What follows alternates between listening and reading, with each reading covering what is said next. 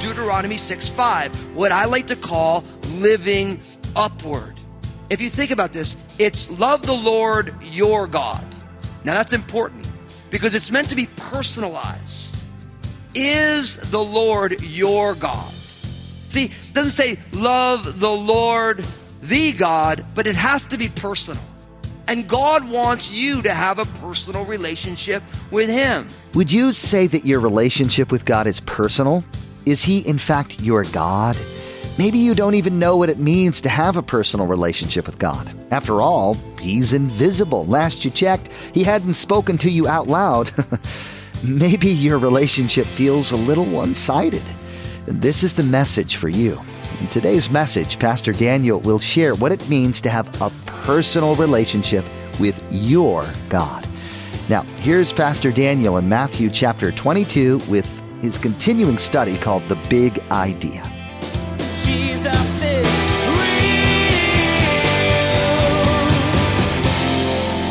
It's important to realize that love in the Bible is not the way that we talk about love today. Love is a commonly used word. How many of you guys have heard that Eskimos have all these different words for snow? You guys have heard that? Because there's all these different types of snow, right? But for us, we just have snow. But for an Eskimo, because they live in snow, they have all these different words. Now, in the same way, the Greek language has all these different words for love, but we just have the word love. Now, I have a tendency to love lots of things. Like, I love to eat. Can I get an amen? Amen. You do too, right? I love football. Amen. And I can't wait for the New York Giants to win the Super Bowl. Yeah! Sorry, I just I was hopeful. There you go. I love to be a part of the Crossroads family. You know? I love that we get to live in this community together. But the thing is, if I love food the way I love my wife, I got a big problem. Why? Because when you love food or when you love sports, you love it for what it gives you, what you get out of it. And my friends, that's not the love that the Bible's talking about. See, most of the things our culture and our world loves are things that I get what I want from it, but the love that the art of living is all about, the love that's the point, is a love that gives so that others may have life, not ones that receives. This is why life can be so unfulfilling for us because all of our love relationships are what I want from it, and I stop loving when I don't get what I want from it. When what Jesus is inviting us into is a life that says real love sacrifices. And that's why it says in 1 Corinthians 13, 13, and now abide faith, hope, and love. These three, and the greatest of these is what? Is love. How are you doing cultivating a life of love that is giving, not just receiving? See, to me, you can't talk about this system for living without realizing it's all about a self sacrificial love, and that is what Jesus did for us on the cross. He loved so relentlessly and so passionately and so personally that he gave of his own life for us. And that is the point of life. But the problem is, is we live in a day and age where all love is, I want what I want and it's got it completely backwards. So this system that Jesus has for us, this most important thing, if we just take one thing away, we need to realize that the art of living is loving. Now, from there, what we learn is that all of us are living in three directions. Now, first, what we learn is that we want to live upward, and that's loving God. So I'm applying a direction to this system of living that we are supposed to love God first and foremost. I call this living upward. That's why the book's called Upward, Inward, and Outward. The series is Upward, Inward, and Outward because all of us are living in three directions. And because the art of living is loving, we want to live upward by loving God. Isn't that what Jesus said? You shall love the Lord your God with all your heart, with all your soul, and with all your mind. This is the first and great commandment. And in Mark's gospel, it also includes, and with all your strength. Now, this is a direct quote from Deuteronomy chapter 6, verse 5. So this is Deuteronomy 6 5. Out of all 613 commandments, the first and the foremost is Deuteronomy 6 5, what I like to call living upward. If you think about this, it's love the Lord your God. Now that's important because it's meant to be personalized. Is the Lord your God? See, it doesn't say love the Lord the God, but it has to be personal. And God wants you to have a personal relationship with Him. Now, what's important, of course, is that we love God because God first loved us. And so we need to let it be personal. And I realize that for some of you right now, your relationship with God, He's not your God. You're like, yeah, there maybe is a God, but He's not my God. And God wants it to be personal for you. And God has done really everything that is humanly possible on his side of the wall to make it personal for you, but you have to respond. I always tell people that every relationship begins with a yes. And every relationship is sustained with a yes. When was the last time you said yes to the Lord? You said yes to receiving his love and giving his love back to him. That's something that we need to do every single day. Because you could say yes to a relationship for a long time and then start saying no, can't you? Some of you are in that right now. For years and years and years, you said yes to your marriage. But then along the way, you got hurt and you got frustrated. You got wounded and you started saying no. We need to keep saying yes. Now, the love that we are supposed to return to God, it's with the totality of who we are. Because notice it's with all your heart, with all your soul and with all your mind. And then, of course, Mark's gospel adds strength in there. So you think of it, what God wants is He wants us to cultivate the art of loving God with the totality of who we are. The heart, of course, is the control center of our lives, right? It's where all decisions are made in the Bible. Your heart. You didn't say my heart. I mean my blood pumping organ and little left to center of my chest, you know what I mean? Four valves you know, arteries. No, no. It means that where all your life decisions are made. With all of your soul, this speaks of your will and your emotions. Right? That place where that part of you that isn't purely intellectual abides. Are you loving God? Are you living upward and cultivating a life where your will and your emotions and your passions are lined up with loving God? Of course, with all your mind, that's your thought life. The way that you think, how you think about things. You know, I think, and we'll talk about this more in this series, I think the problem with our thought life is we have so many thoughts, don't we? You know, and there's an old saying on Martin Luther, the great reformer, and I don't agree with everything Martin Luther said, but he said, you can't stop the birds from flying above your head, but you can stop them from making a nest in your hair. Now, I might not be able to stop them, but you, you guys can. I just want to put that out there because someone's like, well, Fusco probably got a bird's nest up in those dreads. But the idea is, listen, you have all these thoughts that pass through your mind. It's one thing to have the thought and acknowledge the thoughts. Another thing to let those thoughts make a nest in your head. Because what happens is when you choose to love God with all of your mind, you realize that some of your thoughts are just backwards. Some of your thoughts are just wrong. Some of your ideas that you have, and you have a lot of them, they do not line up with the heart of God. And even though you can acknowledge that you have them, you do not need to let that make a nest in your head. So when you love God with all your mind, you're saying, I am going to let the Spirit of God conform my thoughts to the Word of God. And then, of course, with all your strength, which speaks of all the resources of your body, all of the energy that you can bring to the table Are you loving God in that way with the totality of who you are? This is the first and most important commandment. Why? Because how you love God is actually going to dictate how you live inward and how you live outward. You have to get this right. See, God places the most important emphasis on our relationship with Him because He knows that if we love Him, then we will live inward and outward the right way. So God wants us to live and love upward by loving Him. Now, what does it mean to live inward? Of course, inward means to love yourself. Now, where do I get this from? Notice what it says in verse 39. You shall love your neighbor as yourself.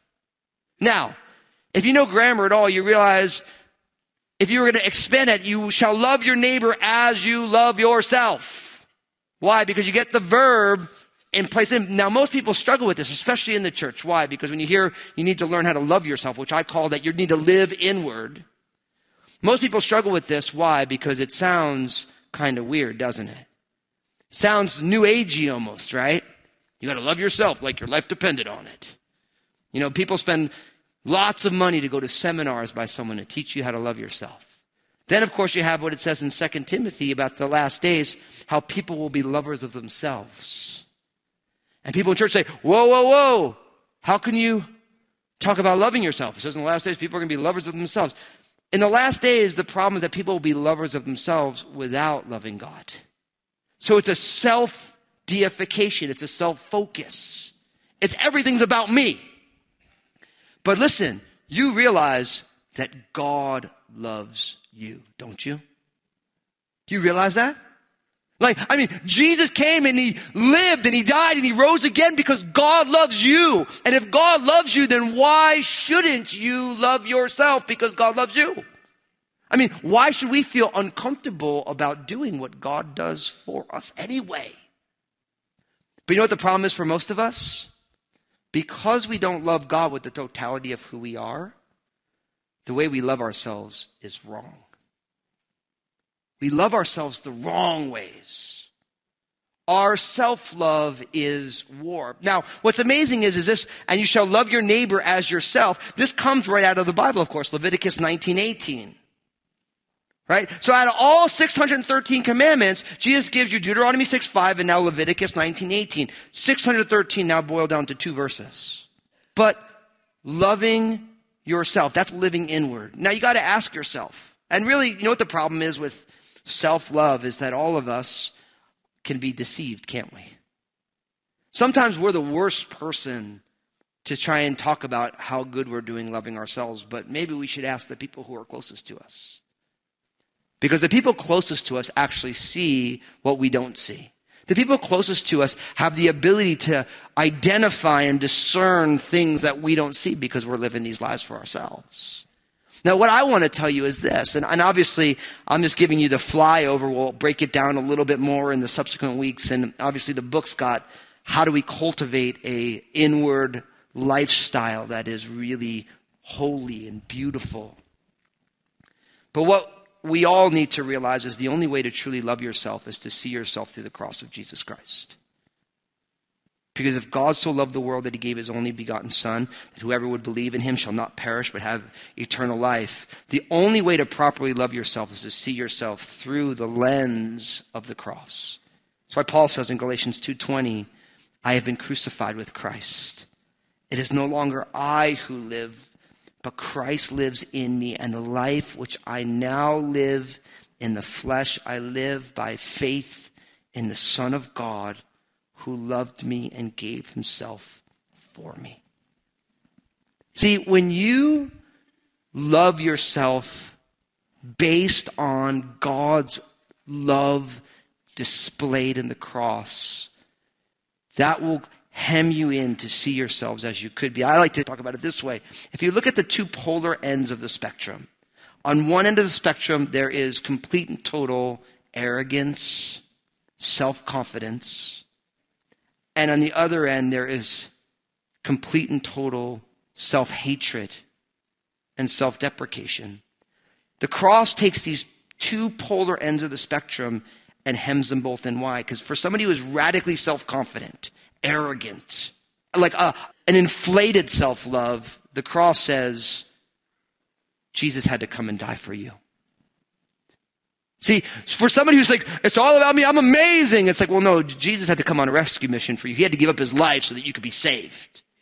And you see how very quickly this arrogance now gets humbled? Because you're like, oh, yeah, I'm so good that Jesus had to die for me. Maybe I'm not so good. Now, on the other end of the spectrum, there's a complete and total self loathing, self hatred. A hatred that is so profound that maybe somebody wants to, thinks that they don't deserve to even be alive right now. To that person on that end of the spectrum, the cross says, You are so loved that Jesus came to rescue you. That you are of such value that God would give his only begotten son for you. And now all of a sudden, instead of feeling absolute self hatred, you're saying, Well, I am more loved than I could ever imagine because I can't believe that God would give up his life for me. Now, those are just the ends of the spectrum. I figure for most of us, we find ourselves in different areas in the middle. And for a lot of us, unfortunately, we're kind of on a sliding scale, aren't we? We have some days where we feel so unbelievably confident in ourselves. And other days, we feel so completely dissatisfied with who we are. And in that scale, Jesus says, as you love God, you're going to love yourself in a way that is healthy. And that's what God is interested in. But again, this is something that needs to be cultivated. So we have upward living, which is we're loving God. And then we have inward living, which is we learn how to love ourselves through the finished work of Jesus. And then the last step in this is that we live outward, and outward is to love others. It's to love other people.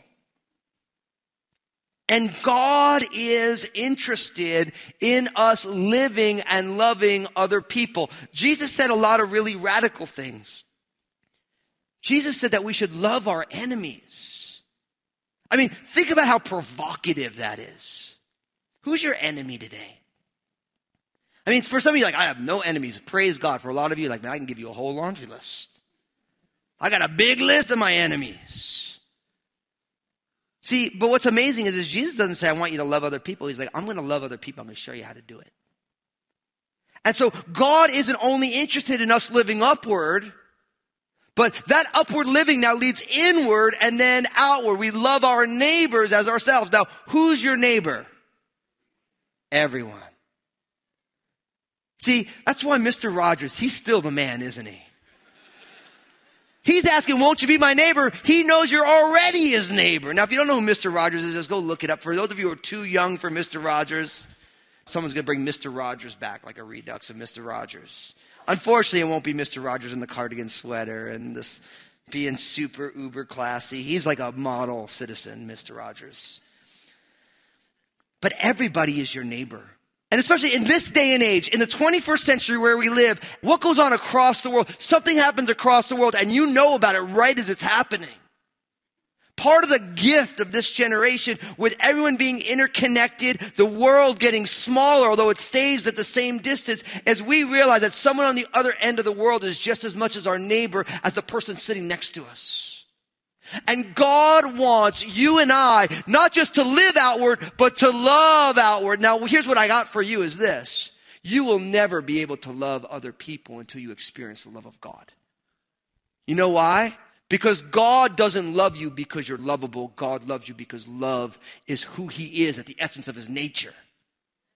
And the problem with living outward is that a lot of people, you like, they don't deserve my love. Right? And then you say, because they don't deserve my love, I'm going to withhold my love.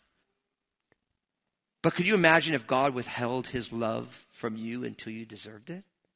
Could I imagine what my life would be like if God only loved me when I deserved it? You know why that's terrifying?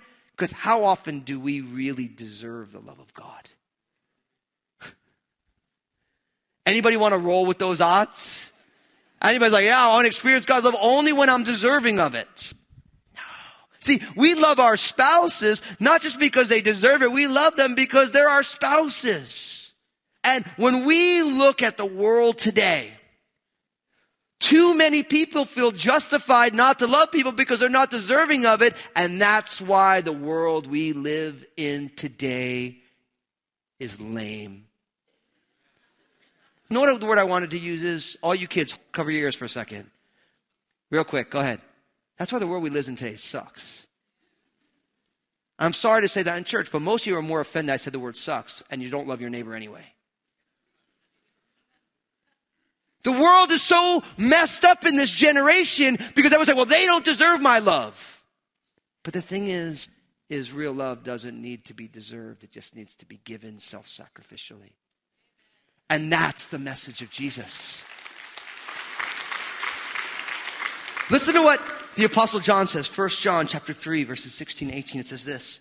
By this we know love because he laid down his life for us. And we also ought to lay down our lives for the brethren. For whoever has this world's goods and sees his brother in need and shuts up his heart from him, how does the love of God abide in him?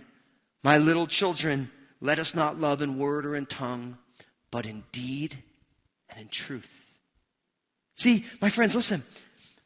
This God breathed system for living, it begins with God's love for us, and then we return that love to God as we live upward. And because of God's love for us and His finished work at the cross, then we love ourselves in a very healthy way and we live inward. And because of God's love for us that changes the way we see ourselves, then we move into the world and we love other people. And my friends, this is what God wants for us. But even as I lay this out to you, and we're going to unpack this, what you're going to learn is that each direction of loving and living needs to be cultivated. It's not something that just happens. Every single day, the Spirit of God invites us into an opportunity to learn how to live upward, inward, and outward in a more substantial way. And I believe that everything that you and I go through every single day is actually designed by God to be an opportunity to transform our lives.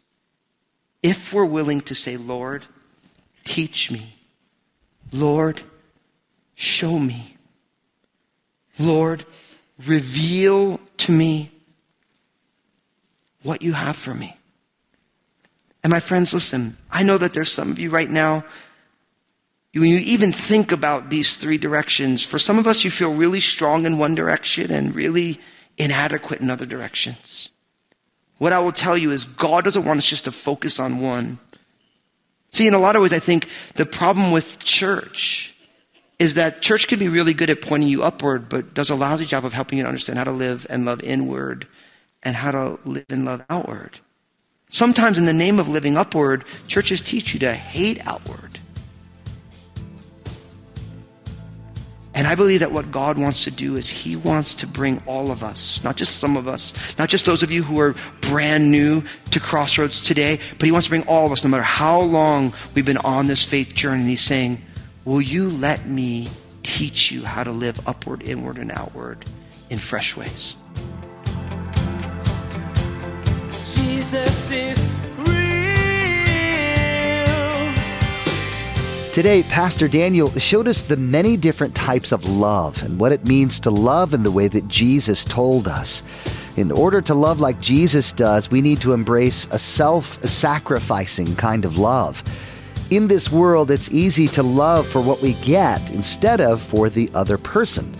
This leads to unfulfilling and broken relationships. But if we shift our focus to giving others the love of God, everything changes. Pastor Daniel's message today is just one of many he shared from a variety of books in the Bible. Would you like to explore more? Just visit JesusIsRealRadio.com to access our library of audio. You can also connect with Pastor Daniel on Twitter, Facebook, and Instagram through the links you'll find at the bottom of the page, JesusIsRealRadio.com. Hey, this is Josh, and I wanted to personally thank you for listening today to Jesus is Real Radio. Did you know that Pastor Daniel also has a TV program? It's called Real with Daniel Fusco. I want to encourage you to go to JesusIsRealRadio.com, click on the stations option in the main menu, and find out if Real with Daniel Fusco airs on a TV station in your area. Join us again here on Jesus is Real Radio when Pastor Daniel will share the key to an extraordinary life. You put a lot of effort into a good life, but is it extraordinary? Turns out the secret ingredient is love. We have access to the most extraordinary love in the world, the love of God. As followers of Jesus, we need to make sure love is the centerpiece of the ethics by which we live.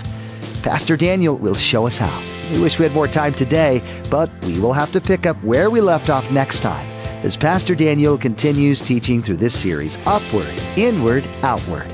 That's next time on Jesus is Real Radio.